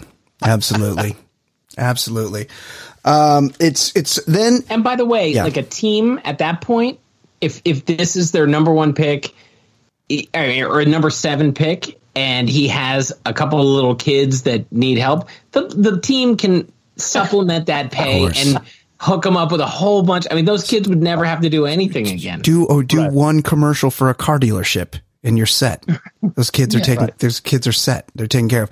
I do like how the GMs. So the the Chiefs. He has like a the Chiefs GM is that guy from Larry Sanders that was like the writer's assistant on Larry Sanders. He's yeah. he's clearly lost his hair because he was wearing a wig as well. But every time he talks to one of one of these other GMs, like he makes the deal with Jacksonville, the Jacksonville the Jacksonville GM is literally urinating all over himself in the scene. Oh scene. my god! He's like, oh my god! I'm, I'm so scared, Sonny. What do I do? What do I do? I don't know what to do. Why do they have my question? like- I feel like Yeah. they caught Shad Khan, the owner of the Jags, doing something Yes. on top of being a terrible owner in Yes. real life. But there must have been something. They're like, we're going to twist the knife by making your GM yes make two bad trades. Like he makes that second trade. And he doesn't even check with the Seahawks, who are ready to give up everything to get that slot. yeah, he doesn't even check with them. Right. He's yeah, they it's like and they all the GMs call up and they're like, "Hey, hey, yeah, Sonny, um this is uh Ted Johnson. Uh, you might remember. You might remember me. We uh, met one time at the uh, GM meetings. I'm actually the uh, GM of the uh, of the Kansas City Chiefs. It's like these guys all fucking know each other. they talk to each other all the time. It's the like amount of league meetings they have. Like these guys all know each other. You would be ridiculous to not know a, one of the thirty guys that has an important job. You have to know. it's like the uh for all the you know the NFL memorabilia and it's on every everywhere you look there's an NFL emblem and everything else it's like you you would think that they would have had someone on the set from the NFL they they should have a player a GM a coach they should have had consultants on the set because they obviously didn't because the portrayal of the G of the Jacksonville GM is just so ridiculous. It's horrible. They have him. Not only is he pissing his pants, or whatever, but he's supposedly uh, ten minutes within ten minutes of his own pick. Yes. and he's he's asking information from another team's GM. Who should I pick? Why why why shouldn't I pick this guy? Come on, tell me. And he's doing it in front of his entire staff. Yes. it was so, No. it was just so Getting cuffed. unrealistic. It's insane. This is these these guys are basically the CEOs of billion dollar companies. They're not fucking pussies. You can't get My- that job. My biggest problem with the movie Silver Line- Linings Playbook is uh, Bradley Cooper's dad, De Niro, is a bookie, or, or he's he bets a lot, whatever it is. And he he's talking about a key game, Giants Eagles, at the end of the season. He goes, "We have to win so we can make it into the division." And what? And it drives me nuts that there's not one football guy. Yes. But back to your point, Jason, they had an entire league like set up Yes. for this thing. There's not one person like who works for the league that's on the set every day that's like, yeah, that's not that's not a thing. That's the problem. And how about the line? Um, oh my God, this was awful too. It makes you kind of cringe when the uh, the strength coach gets a hold of the GM in the in the locker room and he starts talking to him about the current quarterback's um, off season regiment and how he was in the locker room doing squats the other day. And he Yes. he talked about his arm strength and like if you know sports or anything like um, I don't know like Pedro Martinez or even Walker Buehler or something like arm strength has almost nothing to do with muscle or strength. Right. Arm strength has to do with Technique. torque. It has to do with natural ability. Yep. It has to do with whatever, right? And this is what the strength coach tells the GM of an NFL team that now the quarterback is putting up uh, 225 pounds 25 times. He's bench pressing. Yep. And and and and the star receiver says the quarterback's throwing an extra 10 yards deeper. Yeah. He could throw an extra 10 yards deeper. And he's in like his tenth year. Yes. Which yeah, which in the sco- in the grand scope of things, what what, what is that going to get you exactly? An extra ten yards is exactly Doesn't what. make sense. Yeah, Yeah. he threw it ten yards past you. He's supposed to 'Cause he throw it to you. A lot now. He could throw And longer. run those eighty yard outs. Yes. uh, uh, but also the um the quarterback. I had to look him up because I'm like, oh my god, that guy's beautiful, and it's that it's that kid that played Superman on like the TV show. God, I can't Oh, remember his name now. I The can't remember. Superman show where uh, I I only know it from Stern. He never actually was Superman. He was just like a like a emo kid. Oh, is that true? He never becomes like- Superman on the Like, Superman show? it's just like him Yeah. Smallville Yeah. through high school drama. Oh no, I didn't know that. Um, how about Roger Goodell's edit?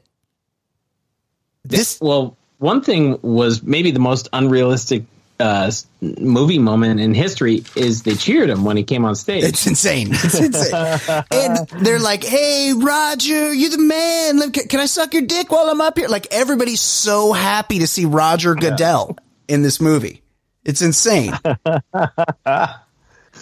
there were the the, the cameos um like the first voice on the first voice that you hear in the movie is Chris Berman and you I it made me remember just how much I hate Chris Berman. Everybody hates him. Uh, he's kind of he's he, he had left my my consciousness for a while and now he returned. Um, there's there's so many reasons to hate that guy. Yeah, he's the worst. Just he's just awful. So um, the Sam Elliott part, when when it, when he calls Sam Elliott to confirm whether or not there were any teammates at this guy's birthday party, um, Sam Elliott, um, everyone loves his voice. He's great. Who doesn't like Sam Elliott? But um, he's sitting. He, there's something about him that it.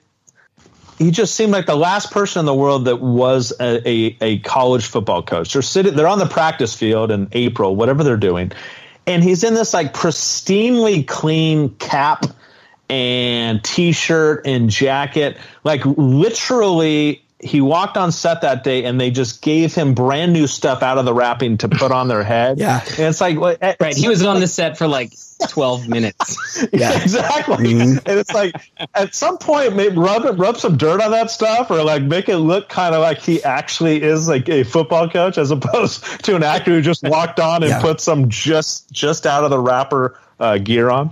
Yeah, and if you asked him what what his role was or what movie he was on, Sure. like he there's no way Oh, he to- knew. oh, totally. No, they just they just they just let me out of the car Yeah. ten minutes ago. Yeah. Um, what one thing when so when he makes that pick, he picks the linebacker. Yeah. Frank Langella. I mean he he was no longer at the water park. He's he's in Radio City. Yeah. Oh, In- yeah. on uh, Manhattan. fif- 50th 50th and 6th in Manhattan. And by the fifth pick, which they get 10 minutes per pick. So in 50 minutes, he's in the Cleveland training facility. Did he take a rocket sled? No. How the fuck is he back? Maybe maybe Elon Musk has that pneumatic tube of set up the test run from New York City to from Manhattan to Cleveland. We're gonna we're gonna test it out with the Browns owner. In I have to give uh, I have to give someone from the Ringer. I had read a review. Oh, no. Someone from the Ringer had a good line about that. That party's like uh, a plus uh, for to Langella for um, for discovering transportation. right. he, he he had to get from um, Manhattan, which there's no airport even near there when you're talking Oh, about to tra- get traffic. to LaGuardia Yeah, or exactly. Newark or JFK is is a nightmare. so I thought that was a great part. And then he, the reason why he ran back to Cleveland is to get in his GM's face. And he walked in as Kevin Costner is trying to to finagle another deal, and he says to him. You're dead, or he says he makes some kind of a, some kind of a threat to the guy's physical being as he's trying to navigate this trade. By the way, that everybody is screaming at Costner about the the, Yes. the entire staff has zero respect for him. Leary, the coach, quits, and he's like, "Hang on, yeah. I'll accept your resignation at the end of the day if I don't work some Right. magic." if you think about it, um, the, another another part that they made a big deal that isn't a big deal, but if you're a non-football fan, you don't know this is the um, the scenario that if a team takes longer than their ten minutes, they lose their pick. Yeah. Oh, uh, The- I, I know. No, no, somebody can hop them. I, I, I've actually seen it. One one time it happened with the Chiefs. I I, think. I, I know it has happened. I know it has happened. Not in the first But it's round. cer- it certainly Yeah. isn't anything that is prevalent or should ever Right. be mentioned. Right. Like it's something. It's not something that they you know true. before the very first pick of the draft. You're thinking, all right, the ten minutes has started, Yeah. and then they have Eisen on camera saying, hey. If they don't get the pick in, Yeah, the pick no, goes to the next insane. team. That's as and and- and it's like um, so Costner's taking his time. He's sitting in his, his office by himself thinking about it, right? And then he finally walks into the war room. There's still a good five minutes. Um, and again, the the the uh, the actor from Veep screams at him. Yeah. Um, His boss. "You better on the clock Yeah. Oh yeah, in front and of the entire room. yeah. How many war rooms are there? Like, hey, where's our GM? That's Right. that's kind of where the war room is supposed to be, wherever the GM is. Right, no, that's true. But it was yet another example of like nobody has any respect for Costner or anything, and then all of a sudden he doesn't pick the top quarterback and the the can't miss quarterback. He doesn't pick him right. He he picks a linebacker, and the guy that that is Mr. Hard Luck. And from the opening scene has is seen as this like who's the most desperate person you know who would make a trade. The guy who's disrespected whenever he walks into a room. All of a sudden, him not picking the quarterback makes the entire NFL, all the GMs in the Yes. NFL question, Question about the quarterback. Yes. Right. He's like Belichick. What's wrong with him? Yeah. Yeah. He dr- he's he immediately starts falling. Yeah. Uh, something I really hated about this movie is he, um, Kevin Costner, Sonny Weaver, like pulls Jen Garner aside and he's like, the 1987 Super Bowl. And she's like, oh yeah, there's, um, down by three, two minutes to go, 98 yard drive, Joe Montana. And he's like, yeah, but Joe Montana, who could forget? He came into the, and he tells the John Candy story of Joe Montana in the huddle, which everyone knows that story already. And of course, the capologist that fucking knows everything about football, works for the Browns. She would know that story too. But of course, the number one thing that everybody remembers from the 1987 Super Bowl is Nine. T- T- Tim Krumrie getting his fucking oh. leg compound fractured. The Bengals defensive lineman or offensive lineman getting his leg compound fractured in the first fucking quarter. Yeah, D tackle, and I remember these are the days where they didn't already have prepackaged things when there was a delay. Yes. So they just showed the replay of that floppy leg seventy times. So many times. It's it's the it's indelibly Oh, and- burned on my brain. And that was also when the Bengals guy went on a cocaine bend or the safety. Right. before the- the Stanley. night before- uh, Stanley something. Not as good as Eugene Robinson, but but a Right. pretty Something good. Stanley. Right. Yes. I remember that. Not as good as Eugene Robinson. And what about what's his face? Oh, the on guy the, who Ra- to on the Raiders. On the Raiders. Barrett Robbins. Barrett Robbins. That's Big right. football fan over here. Um, what else? Well, so so there's trading, and then he trades. But how about when he's in position to take Terry Crews's son, the running back from Florida State, That's Arian Foster. Yeah. and he goes, "Yeah, that's right. You can tell with the moles. Um, I just want to be a Brown. No one says that. That no one says that. that's all he wanted. He just- No one says like that. my dad played for the Browns, so I I mean your dad played for the Browns maybe in the '80s when like they were decent, Right. They had their moments, but no nobody in the new iteration of the Browns would want that, and it's not like the Manning brothers were fighting to be on the Saints because their dad played for like there's not. there's no way there's just no way somebody would say I just want to be a Brown. You'd say I want to be drafted. You Yeah. wouldn't say the Browns. I want to go where I can make the most money. It's people like I want to And I'm a pretend that these guys fan, don't get so- paid. Yeah. Nobody would say, "I just want to be on Washington and play for Daniel Snyder." Nobody says No. that type of stuff.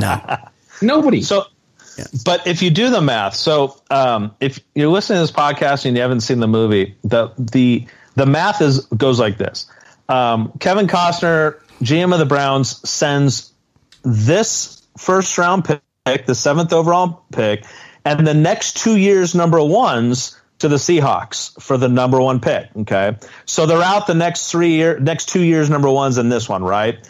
And then um, he doesn't choose the big quarterback. He chooses a linebacker. And then he trades his second round picks for the next three years to the Jaguars. So they're out the first pit round picks and the second round picks for the next three years. Right. And then somehow he talks the Seahawks GM Insane. into Who's a giving general. him back Yeah. all of the first round picks Desert Storm. for for the sixth overall pick. In other words, the the the Seahawks GM from the first scene didn't really want the quarterback, but by the end of the movie, he's willing to give up three first round picks To get for him. the sixth pick overall. Right. They tra- so, So- they, they traded the first pick for the sixth pick. They would both be fired. Of course, Everyone would be gone. Yeah. the way this netted out is the Browns got the number one pick overall, when they picked a linebacker they shouldn't have chosen number one, and then they end up getting the seventh pick that they originally had, where they got the running back who wants to be a Brown, for a grand total of three second round picks. Yeah. Amazing. That's the net. That would never happen. That is the net. That's insane. Never happened. oh, it's It's insane. no- nothing has ever happened like that in the history of the league. No, it's so stupid. It's so ridiculous. And then also when he he gets back into it when he trades with the Seahawks guy, he also just gets a, like he's like, "What do we need?" And they're like, "Special teams, punt return, punt returner." How many punt return punt returns have happened in the last few years? Never. They they're- don't even exist anymore. No. They're fair catches or like it doesn't. There's no punt returns. And and and and by the way, the the uh, special teamer's last name is Puntney. No. Punt, No. punt return. Uh, it's kind of like Allan Park being the, the limo driver. What if he was? A, what if he? What if he was a landscaper though? What was? What would his name Or be? the then? guy that gave me a vasectomy, Dr. Dr. Wiener. Wiener. Yes. Um, But, the- um, yes. But by the way, just just to, to sum up that to bring it all full circle with my point. So if you're not really a football fan, you're you're just kind of caught up in that stupid love story and all these weird. There was no love going on. story. I know. And then at th- the the thing that got him to get the Seahawks GM and the owner to agree to take the trade was at the very tail end of his sales pitch. He says, The Well, only here's the swear word in the in the in the movie. "Here's the deal. Um, you'll be able to get that quarterback that all your fans want." And you won't have to pay him the seven million extra dollars you would have had to pay him with number one. But you got to pay. You already. You already drafted the linebacker. You got to pay him. Uh, no, I'm just saying that the No, slot the slot salary thing was just thrown in. Yes. And that just has to throw the fucking audience. Like, what the hell are you talking Right. The about? only f bomb in the entire movie because this is like a PG movie. The only f bomb. He goes when he's trying to convince the Seahawks guy. Come on, Tom. Say it with me, you pancake eating motherfucker. that was it. That was like, we're gonna use this swear word. We We're we gonna sh- use the curse. that reminds me when, um, when Jennifer Garner is having lunch in the lunchroom, and the coach comes over and like starts berating her. She gets up to leave, and she leaves her whole lunch there, and her lunch consists of a dry Belgian waffle and chips. Yeah, like she's she's doing the uh, continental breakfast at a quality inn. yeah. Like, what is that? Could get just couldn't get her a sandwich or a salad or something. Like, what? What is that combination? Let me read. Let me read you some trivia from IMDb. The trick used by the Washington Redskins of taping a hundred dollar bill to the back of the playbook seemed to be inspired by an anecdote of JaMarcus Russell. His coaches in Oakland did not believe he was watching the game film and once purposely sent him home with blank DVDs to watch. He returned claiming he watched the video and liked the game plan, obviously lying. What up, LSU Lala? There was a similar story in the 1980s with Randall Cunningham. Uh, the team Sonny trades for the top pick was originally supposed to be the New York Jets, but they dropped out of the movie at the last minute. What? Right. So why were the Jack? It it has to be like some sort of blackmail. The Jaguars. wh- Why would they do that? It looked, it was so embarrassing. But I can't the NFL just tell you to do that? If they sign up, That's weird. Yeah, Yeah. that's weird. I can't believe that teams had a, a choice. The the um the movie originally centered around Buffalo Bills instead of the Cleveland Browns, but the studio changed it to the Browns because the production costs in Ohio were cheaper. Can you imagine? Hey, we're thinking about shooting in Buffalo. Oh my God. Too expensive. we can't go to Buffalo. We can't go to a cosmopolitan town like Buffalo. Uh, the film, this is interesting. The film was initially rated R by the MPAA, but Lionsgate appealed the rating and got a PG 13 rating without cuts. I feel like this is like the hundred dollar bill of the MPAA. Like they're like, they just got the DVD and they're like, oh yeah, this is R. And then when they appealed it, they realized they hadn't actually watched it. They're just like, whatever. I'm not watching this shit. Because there's no way it could be R. There's no breasts. There's The no only sex. thing is when he says pancake eating motherfucker. Right. That's it. One motherfuck. Um, the actual 2014 NFL draft had a lot of similarities to the plot in the movie. The actual draft had a Heisman Trophy winning quarterback falling in the draft, the Cleveland Browns making a pick that was questioned heavily. That's every draft. And the Browns making multiple trades. Jon Gruden even stated this is better than draft day on air during the actual draft. Oh, come on. And he wasn't paid to say that Oh, of course he did. Of course he was. And He oh, was in the movie. This is what you guys talked about. The ESPN commentators correctly note that in two recent instances, 2003 and 2011, the Vikings and Ravens failed to make their first round selections in time and lost the picks. What is not said and not shown is that both teams that are parties to the trade must call in the trade. The Ravens lost their pick in 2011 because Chicago failed to call the trade in. In 2003, when the Vikings missed their pick, the Vikings were free to call in their pick at any time, but the teams following immediately rushed to call their picks in rather than taking their full allotment of time on the clock, forcing Minnesota to pick further down. I don't understand that. Um, anything else? But Chadwick Boseman agreed to take the role as Vontae Mack after a Skype call he had with director Ivan Reitman. Boseman wasn't sure if he wanted to play another athlete or do another sports movie right after 42, where he played Jackie Robinson. Anything else? Anything else to add, guys? Well, the uh, they did button up this um, this attempt at a love story by there was some kind of like a I guess an acknowledgement by the mother played by Ellen Burstyn who just was like creepily just like hanging out at the facility all day for some Yeah. whatever reason, and then um, so they um, you know Costner and Garner are making out or whatever, and they don't want it to be a secret anymore. And they're like, "All right, mom, see ya." And then the mom, who had called Allie by a different name earlier in the movie, got her name right, and that was supposed to be a Oh, big right. moment. Like, well, you, well, she got your Oh, name where they right, held so- hands. Yeah. So, she accepted you, and then then Costner tells her you're going to be a grandmother. And she's got to be in her mid to late 80s. Right. Uh, so that must have been real important. I mean, Costner is grandfather age in this movie. yes. Yes. It's that's what I'm ins- it's insane that they make a, a guy in his sixties uh, be, and you know, be a father. him that he can't be the athlete. I bet he suggested he was the quarterback. Let- yeah, let me throw. Let Hey, me. can I can I can I be Bo Callahan? Yeah. They're like, hey, tin cup, it's not happening anymore. Yeah, may, may, yeah. He was like, maybe I could, uh, maybe I could be um, running some plays with the scout team out You at think I could out on the for a field. senior? Yeah. No, no. That's pretty good. All right. Uh, that's it. Draft day. The draft is coming up. We'll take your thoughts. Hit us with an email, mailbag at theballerlifestyle.com. You can leave us a voicemail, 949-464-TBLS. For special guest of the show, always a fan favorite, Jason Stewart. For Ed Daly, my name is Brian Beckner. This has been episode 369 of the Baller Lifestyle Podcast. We will see you next week. Goodbye. TBLS, yes, the lifestyle's baller. Podcast getting bigger and not smaller. Broadcasting weekly, that's what we do.